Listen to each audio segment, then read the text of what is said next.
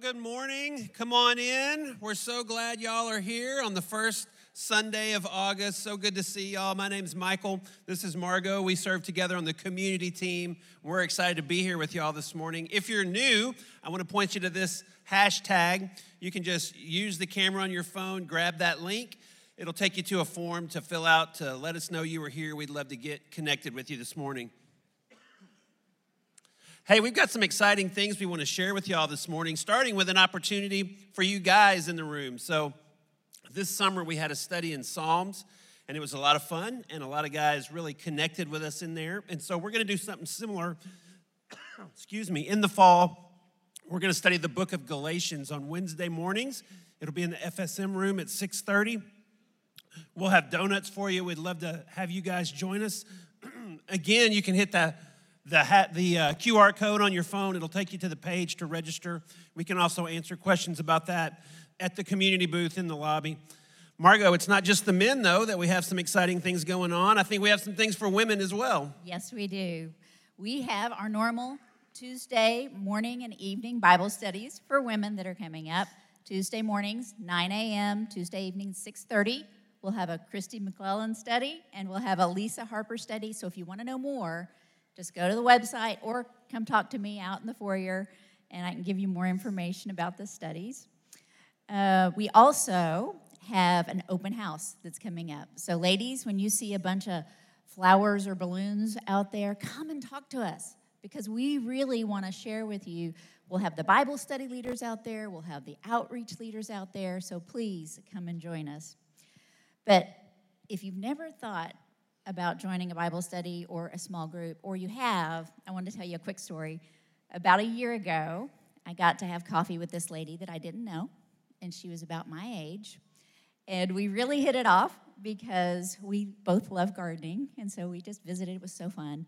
But she said, I'd like to do a small group, but I, I grew up in a church that we didn't open the Bible and we didn't study scripture. So if I went, I wouldn't know the Bible study, Bible stories, and I wouldn't know the scripture. But she was really, really brave, and she went and she found her people. And last night we were actually texting about gardening. And at the end of her text, I asked if I could share this, and she said yes. She said, I just want you to know that the Lord is filling me up. My heart is open, and He has done nothing but surround me with God loving people. I cannot express how I feel double heart emoji. So that's just an encouragement to y'all if you've never done a small group. And I got a text from a guy about our study, and he said, It was cool. they don't express the same way we do. No, he didn't use a single emoji either. okay, this is for everybody then. Um, if we're going to have Discover, as well. So if you ever ever thought about wanting to join fellowship as a member or just kind of find out what fellowship is about, we're starting a study um, in the middle of September, and it will be two large groups and then six small groups. So you'll kind of get to know what a community group would look like. So come join us. We have lots of opportunities. Yep, that's good, Margot. We'd love to have y'all in Discover if you Discover Fellowship if you've never been through that. And we'll finish up with this. It's not just adults. We have cell groups launching for our students, and Margot and I are both huge fans of our student cell groups. We both saw how they impacted our students, our children, as they went through the junior high and high school years. They'll be launching in a couple of weeks, and they're going to start with a big service project here on campus. They're going to be packing snack packs that'll go out to food insecure students in the Fayetteville schools. But they have to buy the products for that. And so, Tad, our FSM team leader, he's going to be in the foyer after the service. He's got a clear box, and you can put your cash money in that box if you would like to help these students buy food to give to other students. Um, and if we have any students in here or parents of junior high and high school age students, um, man, FSM is a great place to get connected, get in small groups. We're going to talk about that a little bit more next week. But for this morning, uh, we have an opportunity to encourage them with some cash gifts for them to buy some food for students in our school district. Well, hey, as we move into a time of worship this morning, let's pause and let's just remember why we're here and ask the Lord to bless our time together. Let's pray. Father, thank you for the opportunity together in your name. Uh, Lord, this morning as I walked up to this building, I was just grateful to you for what you've done in this place, these people. And Lord, my prayer is as we sing, as we open our Bibles, Lord, that by the power of your Spirit, through your written word, we would hear from you. We would connect with you. We would worship you in spirit and in truth. And so, Lord, we just commit this time to you and we pray for it in Jesus' name. Amen. Thanks, Michael and Margot. Um, well, good morning. My name is David. I'm one of the, the leaders here at Fellowship Fayetteville. This is Ann. Ann is also one of the leaders. We actually both serve on the community team with, with Michael and Margot. And we would love nothing more than to uh, get to know you and introduce, your, introduce ourselves to you in, in some way. Well, hey, today is the last week of our John study. It's been 21 weeks. I feel like it's kind of flown flown by. And something I want to draw your attention to is um, each week. I don't know if you've if you've noticed this in our services or in your book, but there's uh, really really good pictures taken that are in your book, and those are from uh, photographers that call Fellowship Fayetteville home and artists that are part of this body. And each week, our backgrounds actually have come straight from um, an artist from our body. And so each week, as you've noticed, the backgrounds have been different to go in line with the book. And all those came not from just a website that we typed in something, but from local artists that call Fellowship Fayetteville home. And uh, real quick, can we just say thank you to the media team? They've done an awesome job.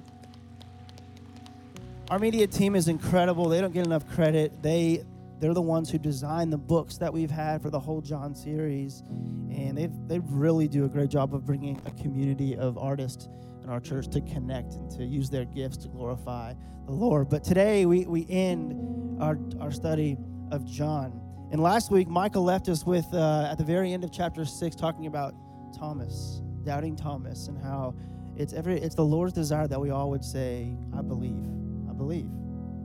And there's a section about two, two verses before we jump into uh, chapter 21. And these are these two verses. I want to read this over you. It's the purpose of the whole book. It says, Now Jesus did many other signs in the presence of his disciples, which are not written in this book. But these are written so that you may believe that Jesus is the Christ, the Son of God, and that by believing you may have life in his name. John makes a pretty big claim right here. I don't, know if you caught it. He's claiming that you can find life. You can find life by believing in his name. And it made me ask the question what does that actually mean? Like, what, what does life mean? The word life here has this understanding of a soul that is fully alive. My question for you this morning is Have you come to know, have you come to realize that there's nothing on this earth that can satisfy you. Not the next vacation, the next paycheck, the next compliment, the next possession, the next house, whatever it may be, the next car, whatever you would put in there. Do you have you realized that your soul longs for something more? And could it be that you were actually designed not for this world? And he's offering, John is offering by saying, by believing in Jesus you may have life. That life that you long for, that you desire, can be found in Christ. And so, this first song we're going to sing this morning is it's an older one. I'm just going to ask you for the first half of it just to take it in. Just to take it in this morning. And then, when you, when you feel ready, would you stand with us and engage in song this morning together?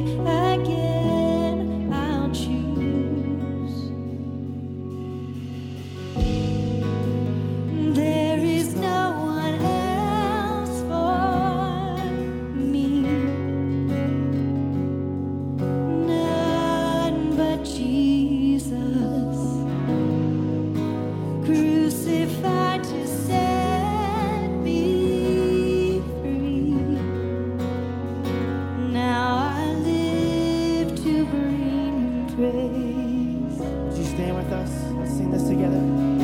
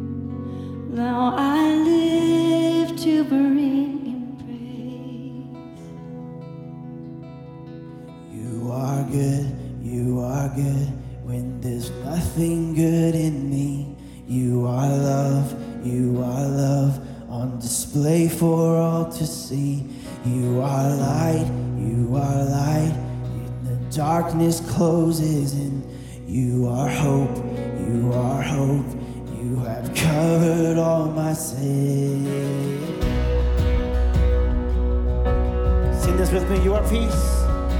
You are peace. You are peace. When my fear is crippling, you are true. You are true. Even in my wandering, you are joy. You are joy. You're the reason that I sing. You are life. You are life. In you, death has lost its sting. So we run to him. Hello, I'm running to your arms. I'm running to your arms. The riches of your love will.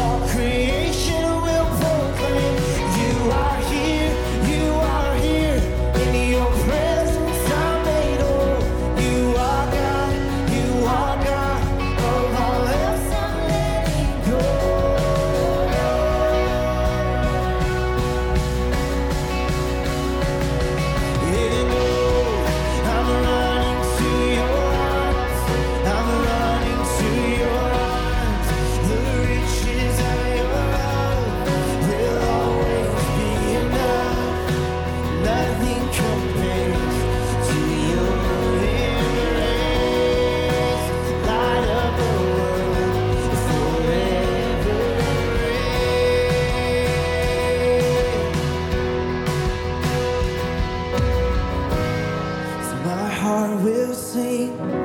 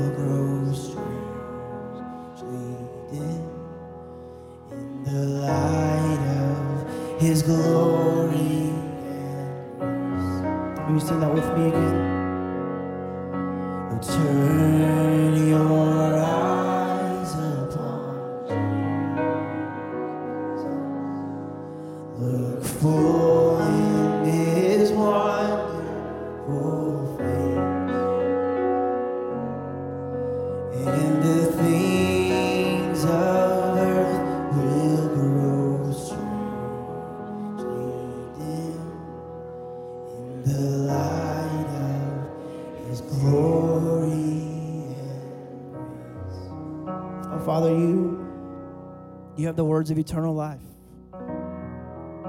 Lord, anything outside of you, it never lives up to what it promises.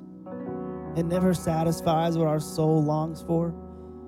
Lord, we have souls that long to be seen, souls that long to be desired, souls that long to be comforted. And Father, that's only found in you. True comfort, true love, true significance. God, it's only found in you, and that's your invitation for us this morning and every day. That we can believe today that you are the Lord, that you're in control, that you see us, that we matter to you. And Lord, we know that by obedience is what leads to fullness of life. So, God, we look to you this morning and ask that you would teach us from your word. In your name we pray. Amen. Take a seat. Good morning, everyone. How are we this morning? Not so good, I see. Um, okay, it's good to know. Um, I got back last night with our family at uh, 10:30 from Colorado Springs. It was a trip, not a vacation. We had our kids, so there's a difference there. Uh, we got back last night late. Glad to be with y'all this morning. Uh, my name's Garland. I'm one of the pastors here. Thanks for coming in to, to worship with us this morning and to look at God's Word. Um, I know for me, and I don't think I'm that unique in this, there are certain places, certain buildings, certain streets, uh, certain even foods or smells that just they evoke memories for me when I go by them. Like a couple examples from my life. Like every time I'm on 49 and I go kind of down in the valley there in Johnson and I look over and see Willow Creek Hospital, almost every time I can't help but think, go back to those nights where Sarah went into labor with all three of our kids in the middle of the night. It was dark. And we went to Willow Creek, Willow, uh, Willow Creek Hospital, and that's where our kids were born. And those were those just crazy experiences in those nights. You got people coming in to, to be there at the hospital. When you have your when you have a kid, you've got to get somebody at your house, and the whole thing's just a whirlwind. And every time I go by there, I'm flooded with the memory of just those experiences. Really good days. And every time I'm up on Markham Hill by the campus, and I of go up there uh, where Pratt Place is, I'm just reminded that's where Sarah and I got married. And a lot of our friends got married there. And I've got really great memories at the top of Markham Hill in, in that building and outside at that place. And every time I'm up there, I just get think, man, that's, that's where I got married. And I know for me, a lot of memories. Every time I go down the hill on Maple Street and look over at Razorback Stadium, I got a lot of memories in that place from when I was a kid, from when I was in college, and even recently. And some are good, and some are not so good. And I know for me, when I when I drive down 71, uh, how many know Mena? Been to Mena before? Mena fans? We don't like Mena, apparently. Okay, so mo, uh, both sides of my family hail from Mena, Arkansas. That's where my grandparents lived and aunts and uncles. And every time we'd go down there for, for like Thanksgiving and just that drive, I've got so many memories driving down to, to Mena. And what about you? You probably have some, some buildings or some streets or some some places that just evoke some really good memories. There's also some buildings or some streets or some places that for me, they bring back some bad memories. Like when I go past this place, it triggers in my mind this memory of a, a season of sin or a season of decisions that I made that I wish I could take back, or maybe even one, one particular place or one particular moment that I wish I could have back. Or Maybe for you or for me, I know I'll speak for, for myself. When I can go by certain areas or go by certain places, I'm reminded that's one I want back, or that's where a relationship went sideways, and that relationship was never the same. Some of these are not things that even uh, I did necessarily, but things that happened to me, circumstances happened around me in my life. My parents divorced when I was two, and at the time we lived in Little Rock, and my dad moved up here to Fayetteville. And at that time, 49, 540, 49 didn't exist to get down to Fort Smith. And the way you could get up here from Little Rock was either the old 71 or the Pig Trail. How many remember the Pig Trail? All right, the old Pig Trail. Now, we would take the Pig Trail every time, and it was about a four hour drive. And we did that every other weekend. We had that rhythm going. And I'm, I'm a two year old, then I'm a four year old, then I'm a five And I remember every time I see the sign for the Pig Trail, I'm just taken back to this place of really heavy sadness in my life as my parents' marriage ended, and it created in me just this deep pain of what do I do with this? I know for some of us, we can go by even certain signs, and it can trigger that for us. What's that for you? Where we're going this morning, we're going to look at a character in our story, and I think this character has a haunting painful memory. And what we're going to see is John is really clever, our gospel writer, in placing this chapter at the end of his account so we can confront this past memory, so that Jesus might bring healing to this past memory, that he might then restore the future for this character in our story. So that's what we're going to do this morning. I'm going to give fair warning. We're going there today. We're going to look at your past and confront it potentially so that Jesus might be able to bring some healing and that our future may be restored. If you have your Bible, open it with me to John chapter 21. We're coming to the end of our study of the Gospel of John this morning, 21 weeks. And what we're going to do is we're going to look at this final chapter in John's Gospel account. And here's how it begins John 21, verse 1. We're told, afterwards, Jesus appeared again to his disciples by the Sea of Galilee, and it happened this way. Now, hear me. Most Bible scholars, a lot of scholars in the, in the Gospel of John, they agree that John chapter 20 ended the gospel perfectly. You don't get a better ending than what Dave read earlier at the end of chapter 20.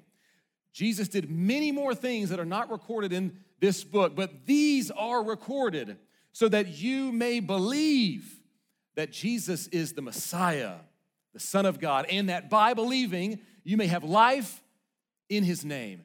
Period, hard stop, put a bow on it, perfect ending to John's gospel. Then we have this added story on the end. It's almost like a postscript. And John felt the need to include this story even after he concluded his gospel flawlessly. Why? Let's take a look at it. Let's see what happens in our story.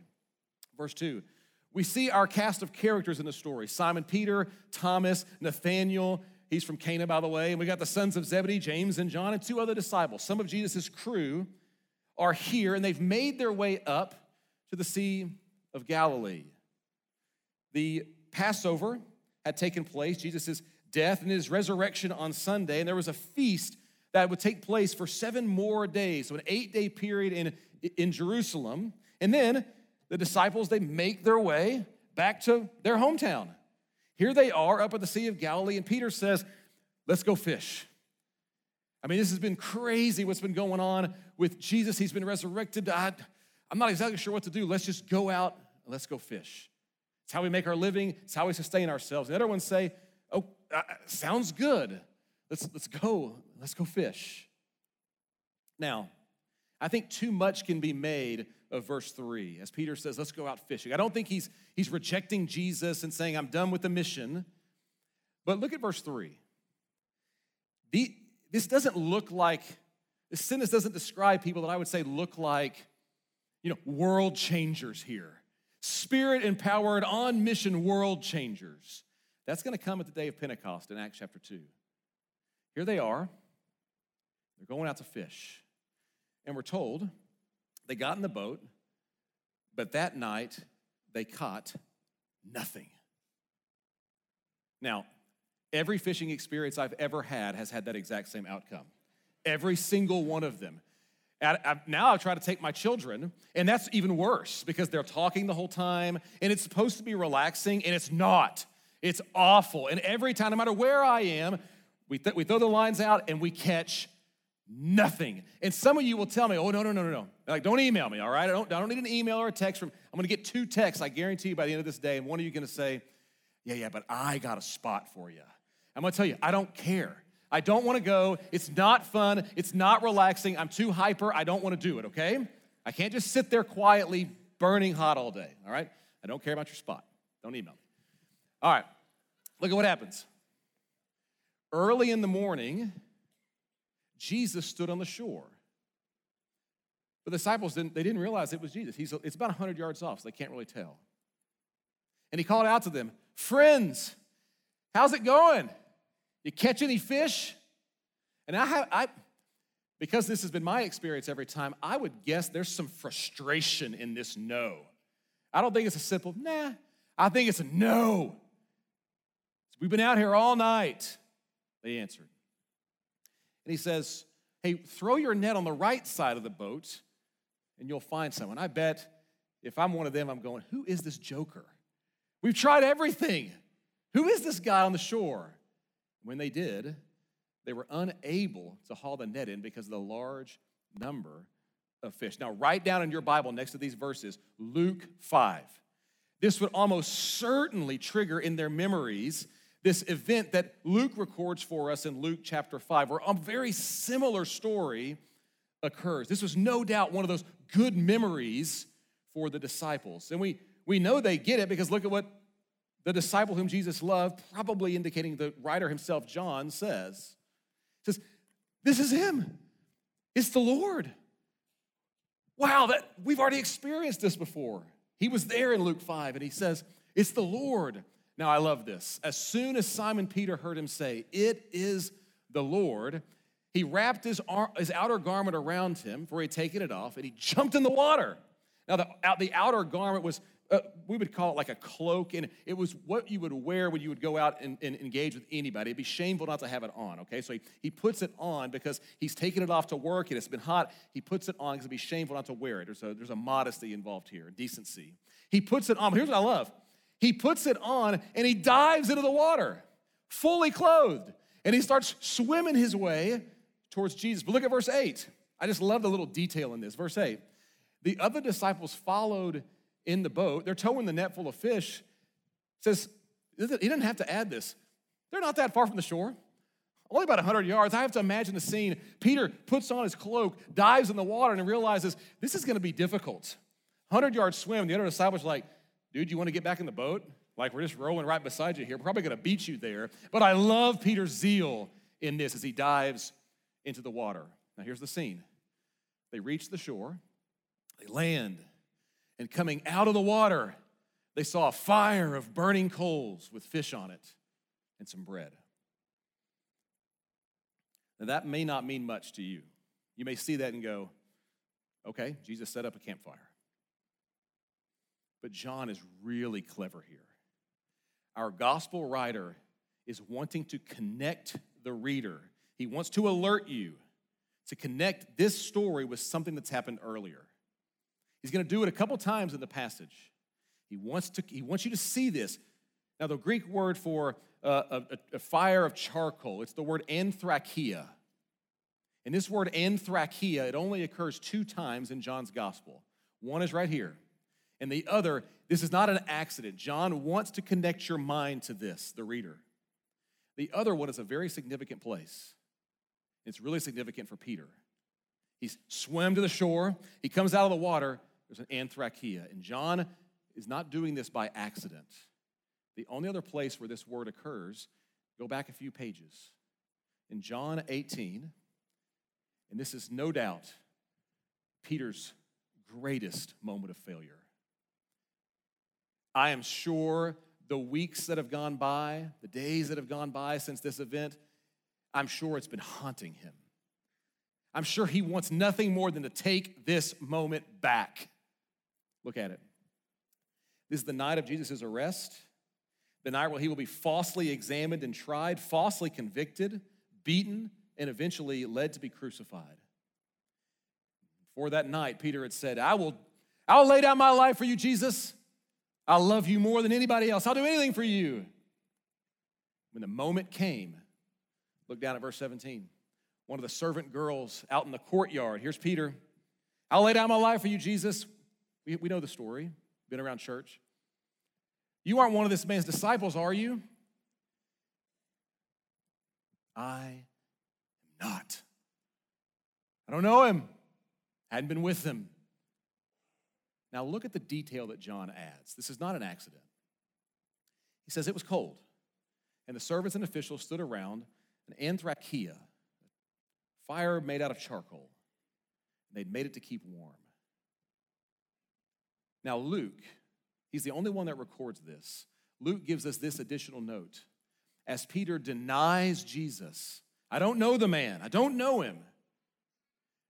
As the rooster crows, it says Jesus turned and looked right at him, warming himself by the fire.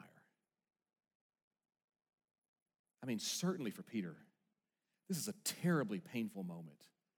Certainly for Peter, he goes, I, would, I wish more than anything I could go back and say, I am, not I am not. I can't believe I did that. What a failure. What a coward to deny my Savior and my King like that. Anything to take it back. And now, he comes out of the water, his heart rate's up. He's been swimming, I mean, 100 yard swim swims, not, it's nothing to sneeze at. He comes out of the water. As they landed, there's an anthrakia. And it makes me wonder what is he thinking in that moment? Like, is he going, oh no? What's he about to say to me? Not this. That's my worst possible memory. See, John is really clever in setting the story up, and Jesus, as he builds that fire, John wants to connect it to this painful moment in Peter's past. They go right at it. Peter has this outrageous moment of failure. And now Jesus has set up this moment from the past right before him. Doesn't run from it, doesn't hide from it. Here it is. And let's see what Jesus does with Peter here. Now, this may indicate more about me, but if I'm Jesus, here's what I would do, okay? Built a fire. I'd say, all right, everybody, gather around. Peter, why don't you dry off? Come over here.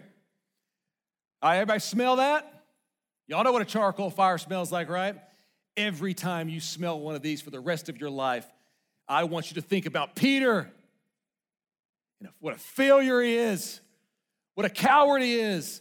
When the going got tough, he ran. Never forget it. It says more about me. I get it. But for many of us, that's exactly what we would do. This, this person betrayed me.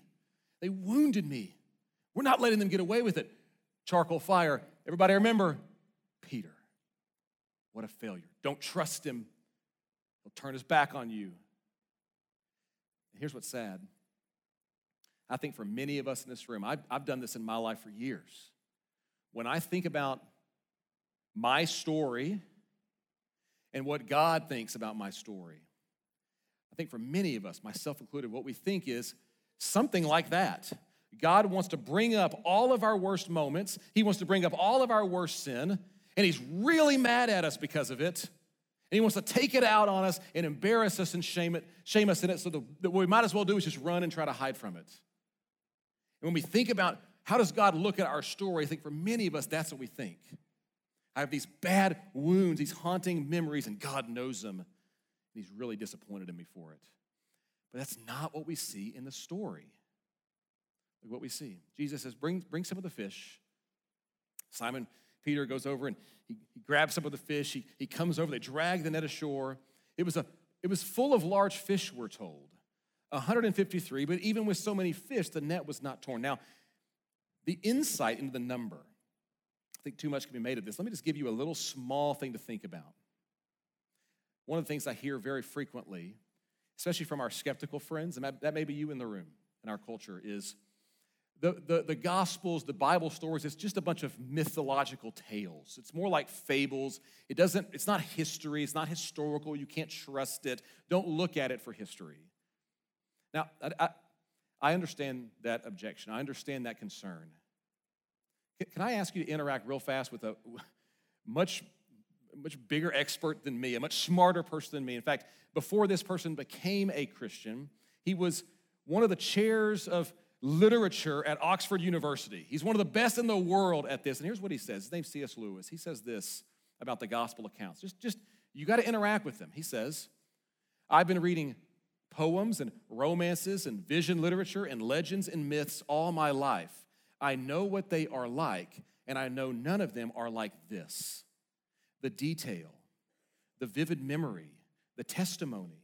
It doesn't read like mythology. It doesn't read like a great epic, it reads like an eyewitness account.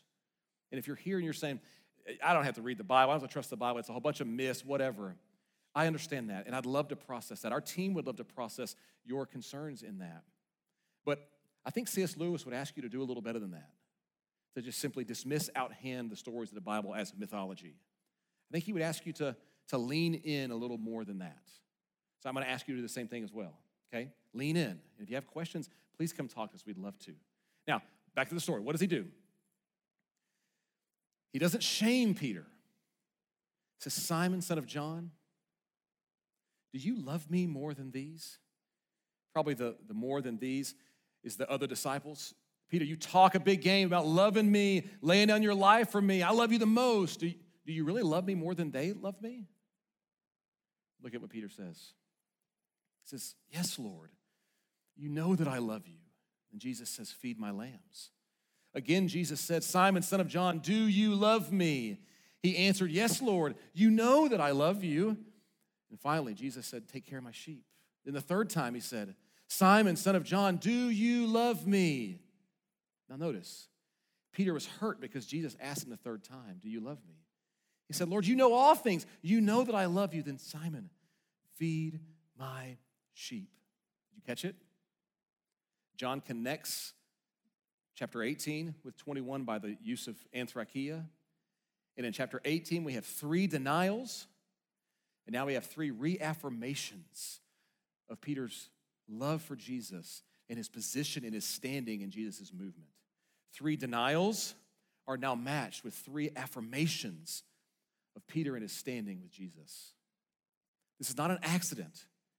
Jesus takes him right back to his worst moment that he could then look at Peter. And I imagine him lifting his head Peter, look at me.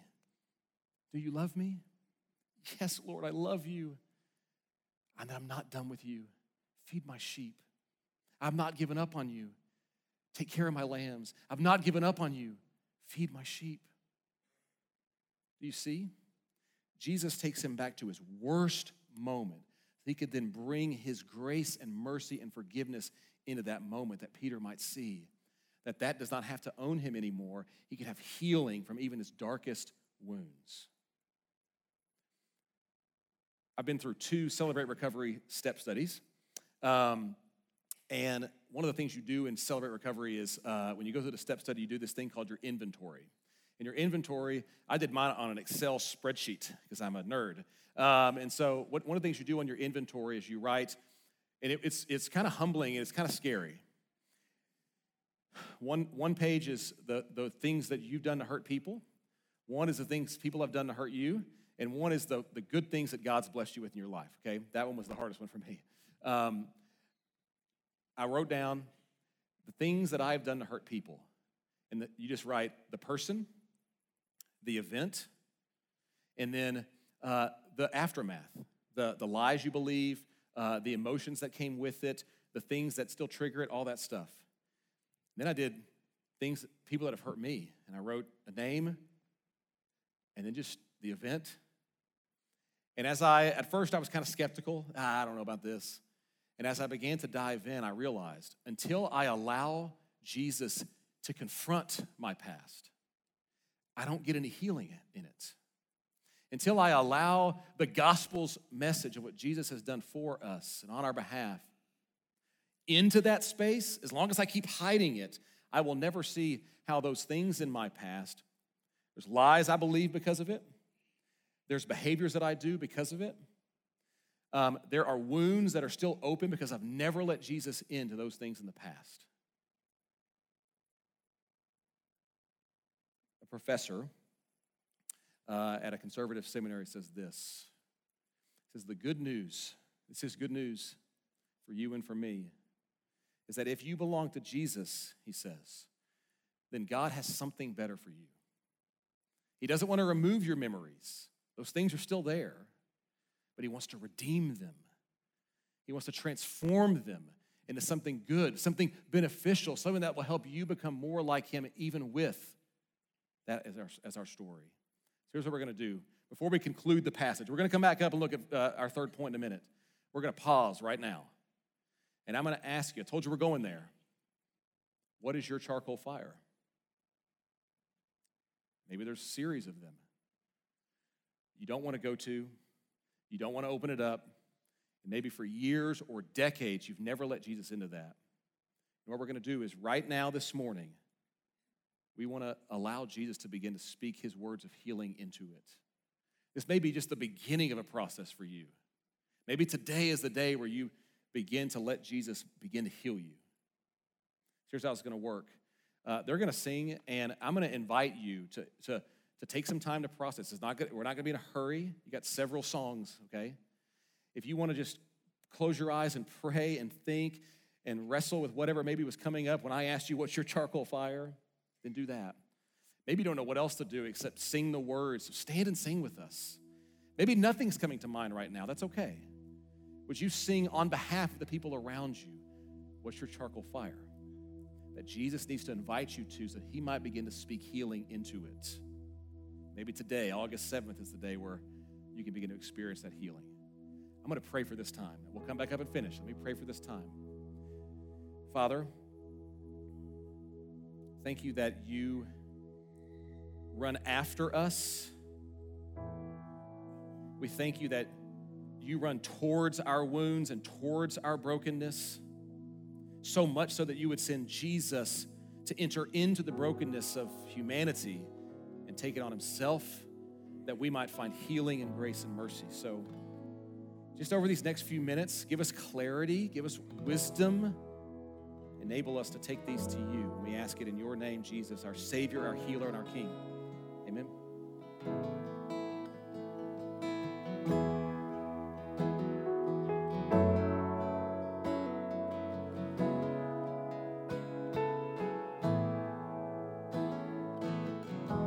And I've carried a burden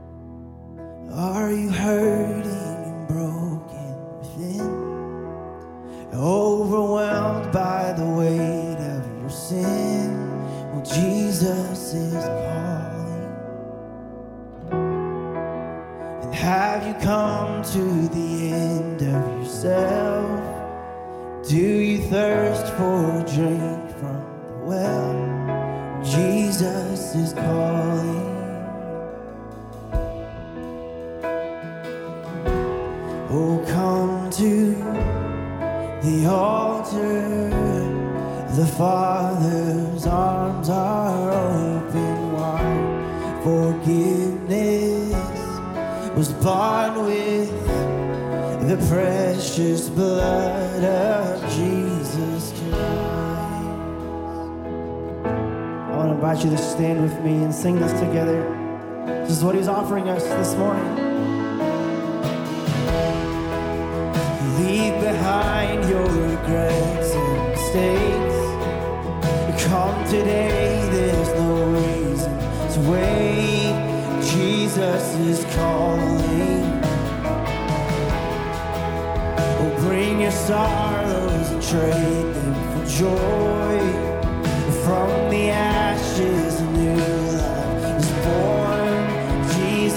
is calling. Oh, come to the altar. The Father's arms are open wide. Forgiveness was bought with the precious blood of Jesus Christ. Oh, come to the altar.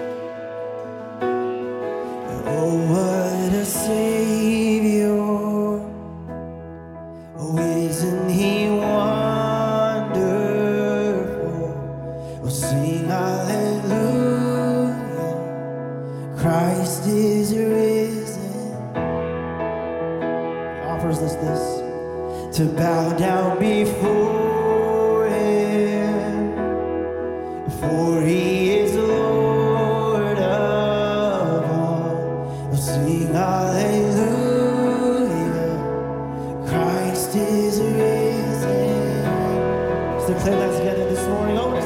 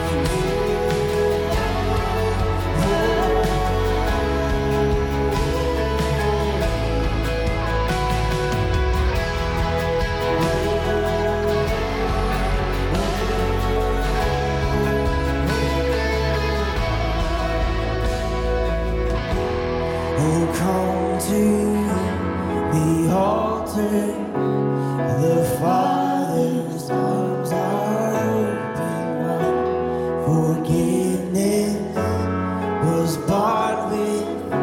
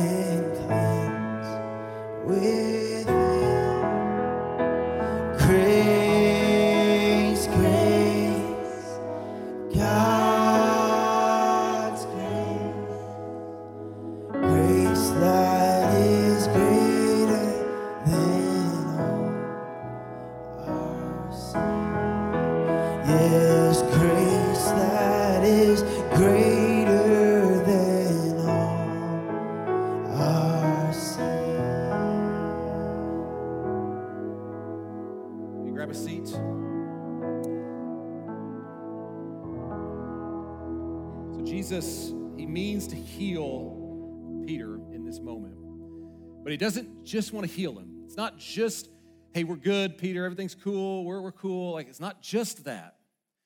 See, he has a plan for Peter. He wants to restore his future. Did you notice it? Three times, do you love me? I love you.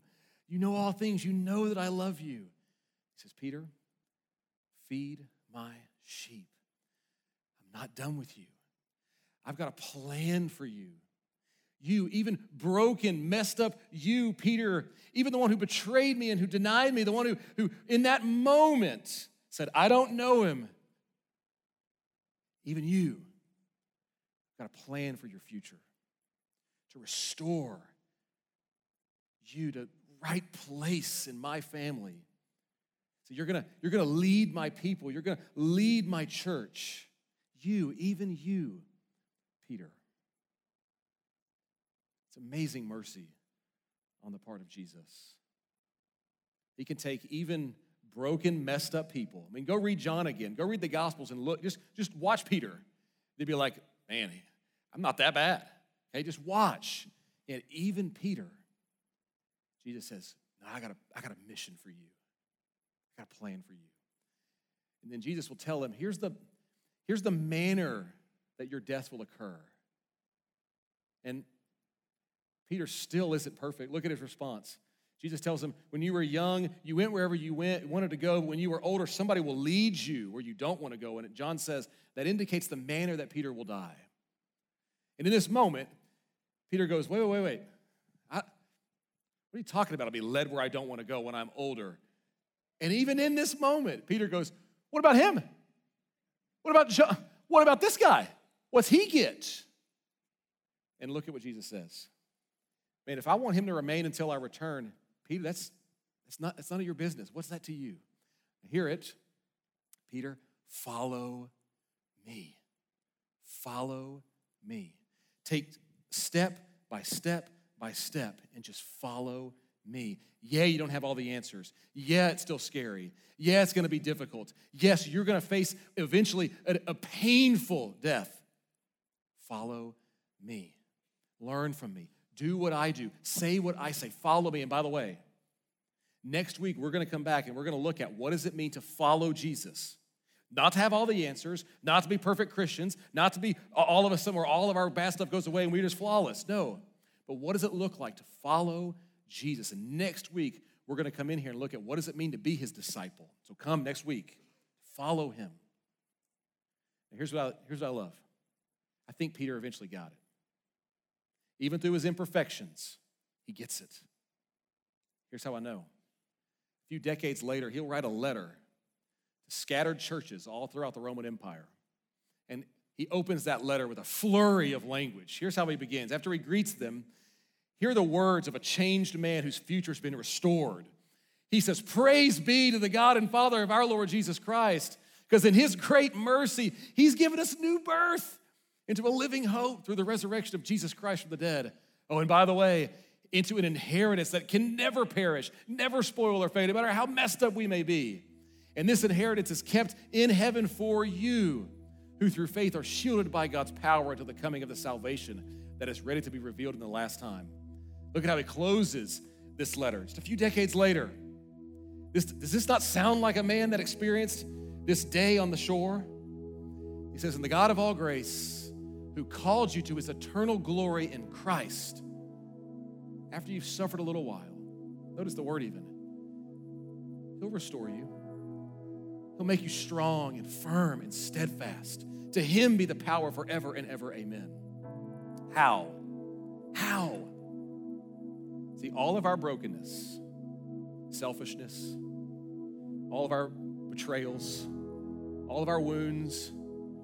Jesus came into this world so that they may exhaust themselves on Him on the cross.